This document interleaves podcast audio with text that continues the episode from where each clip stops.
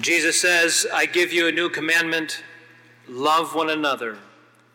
As I have loved you, so you also should love one another.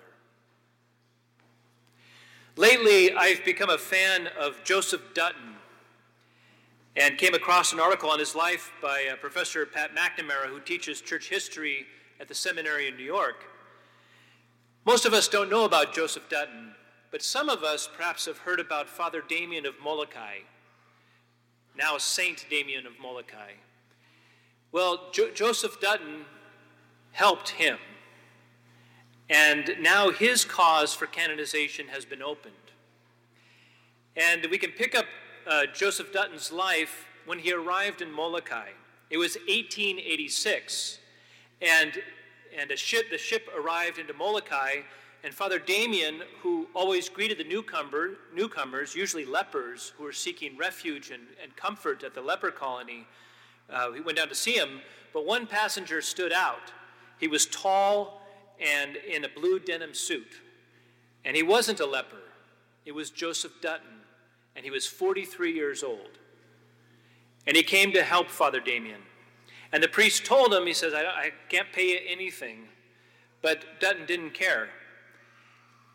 He arrived in Molokai and stayed there for the next 45 years, serving the lepers, remaining long after Father Damien died in 1889. Now, Joseph's journey to Molokai was full of twists and turns. He was born Ira Dutton in Vermont in 1843 in a thoroughly Protestant setting. And by age 18, we find that he's in Wisconsin, uh, teaching Sunday school and working in a bookstore. Then the Civil War broke out, and he, and he enlisted and fought with the Union Army in the 13th Wisconsin Infantry Regiment. He didn't see much combat uh, but was an able administrator and attained the rank, rank of captain. During the war, he married a woman, and it proved to be tragic. He never mentioned her name. Friends apparently had warned him of her reputation for infidelity, but Ira had hoped to change her. She left him broke and then ran off with another man. He was discharged from the army and then spent the next 20 years doing a variety of jobs, all of which he was pretty successful at. Everything from working in a cemetery to running a distillery in Alabama. He was very successful in business, but nevertheless became what we would call today a functioning alcoholic.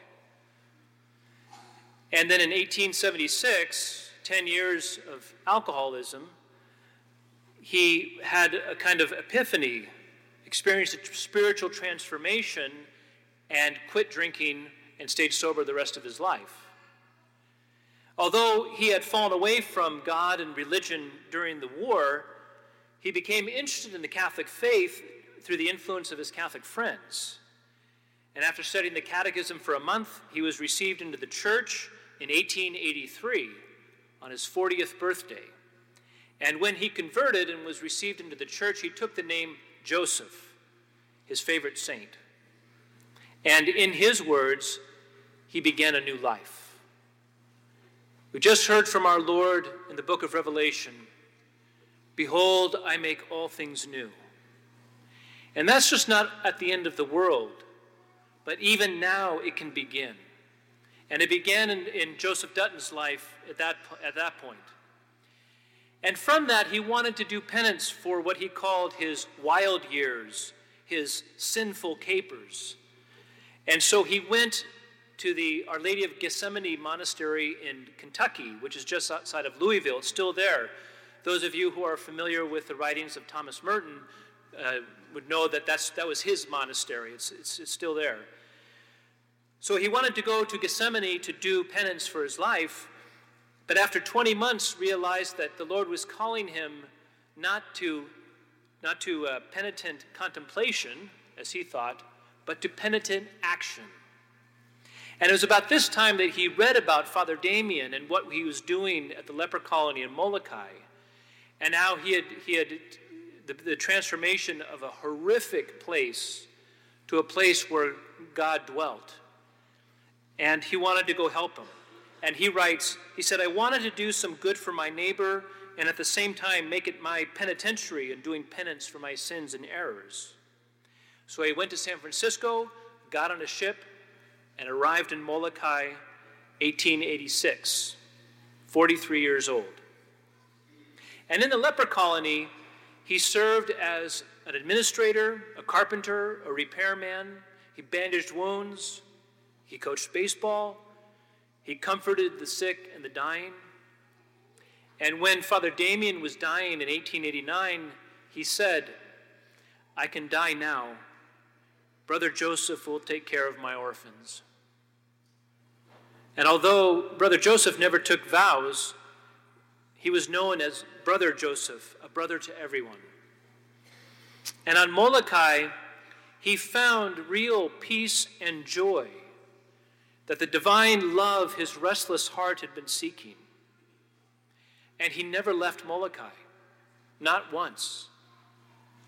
Seek a vacation, he asked. Anything else would be slavery.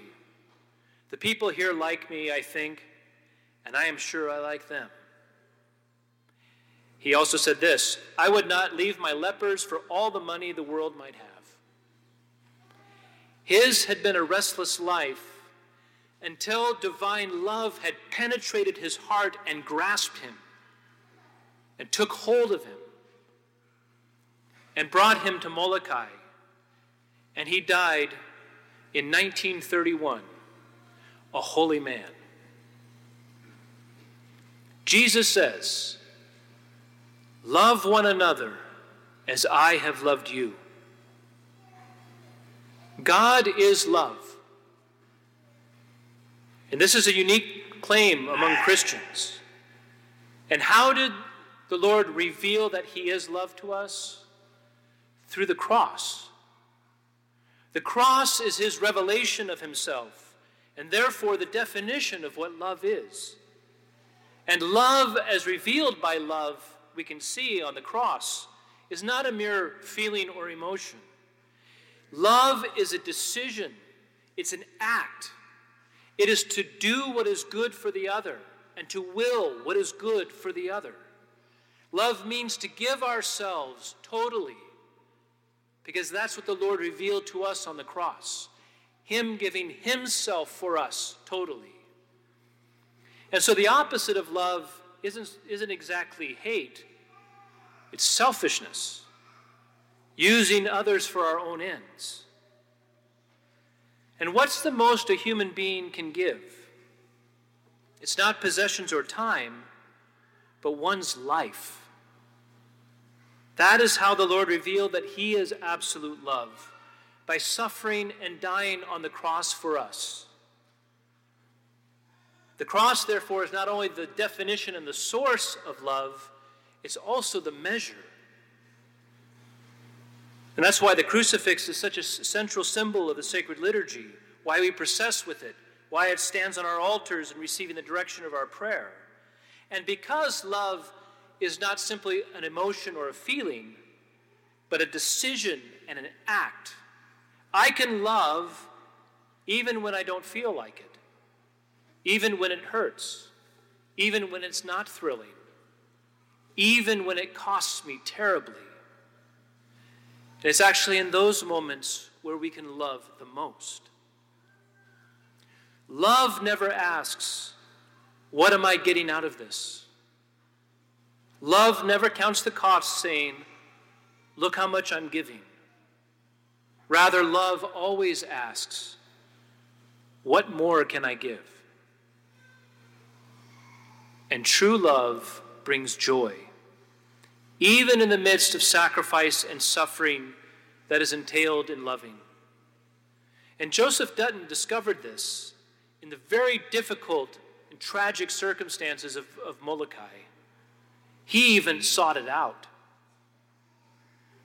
Now, we are made in the image and likeness of God the Son, and so we are made for that love. First, of allowing God to love us, and secondly, to respond in loving Him with all that we are, and then loving our neighbor, and yes, even ourselves. And He wants His love to penetrate us to the core, to transform us, to heal us, to liberate us from the corruption and misery of sin.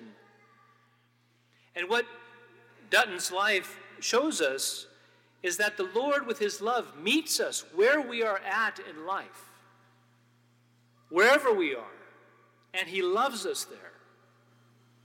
But he doesn't want us to stay there. Rather, he wants his love to draw us into discipleship, to follow him, to purify us, and to set us on fire with this love. And that's what's so crucial in this life, is at some point of coming to the realization of his love for us.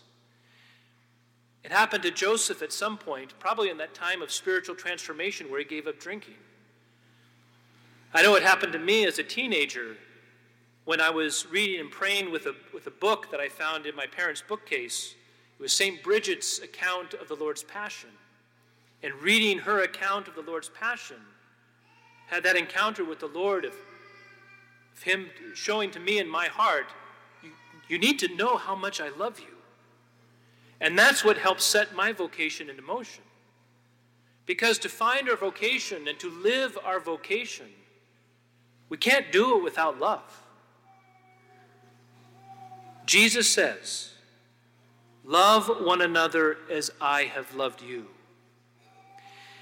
This is the new commandment of the new and eternal covenant.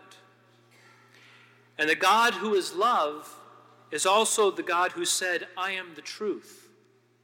And so we have this inseparable connection to love and truth. That we cannot love someone without the truth. And that's why the Lord also told us if you love me, you will keep my commandments.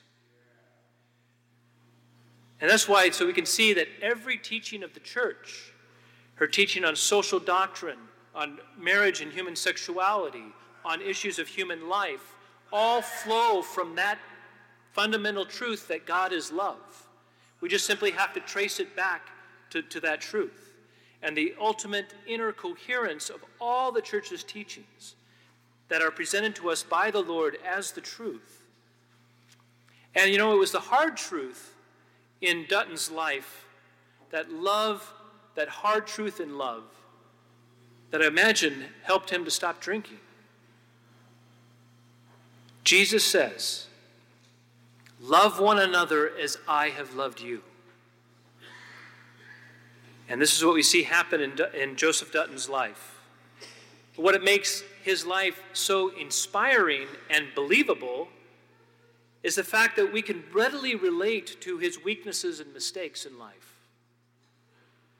But that can also make us uncomfortable. Why is that? Because if this man became holy and will likely become a saint, then what's my excuse? Right? His life is a provocation to, of love. It's, it's, it's a provocation that the Christian life is possible, the, that a life of holiness is possible, no matter what we're struggling with. And now the Bishop of Honolulu, the Bishop Larry Silva, has opened his case for canonization. And I find myself, I pr- pray to Joseph Dutton often.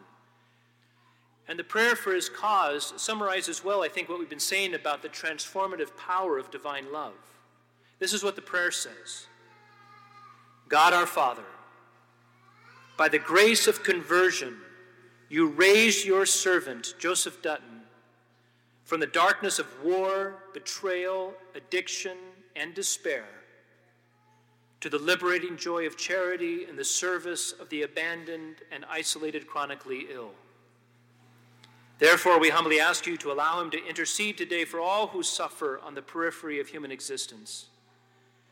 May he pray especially for us in our urgent need. In doing so, may he be listed among your saints in heaven, if it is for your glory and the building up your kingdom on earth. Amen. Jesus says, Love one another as I have loved you. Joseph Dutton did it, and we can too.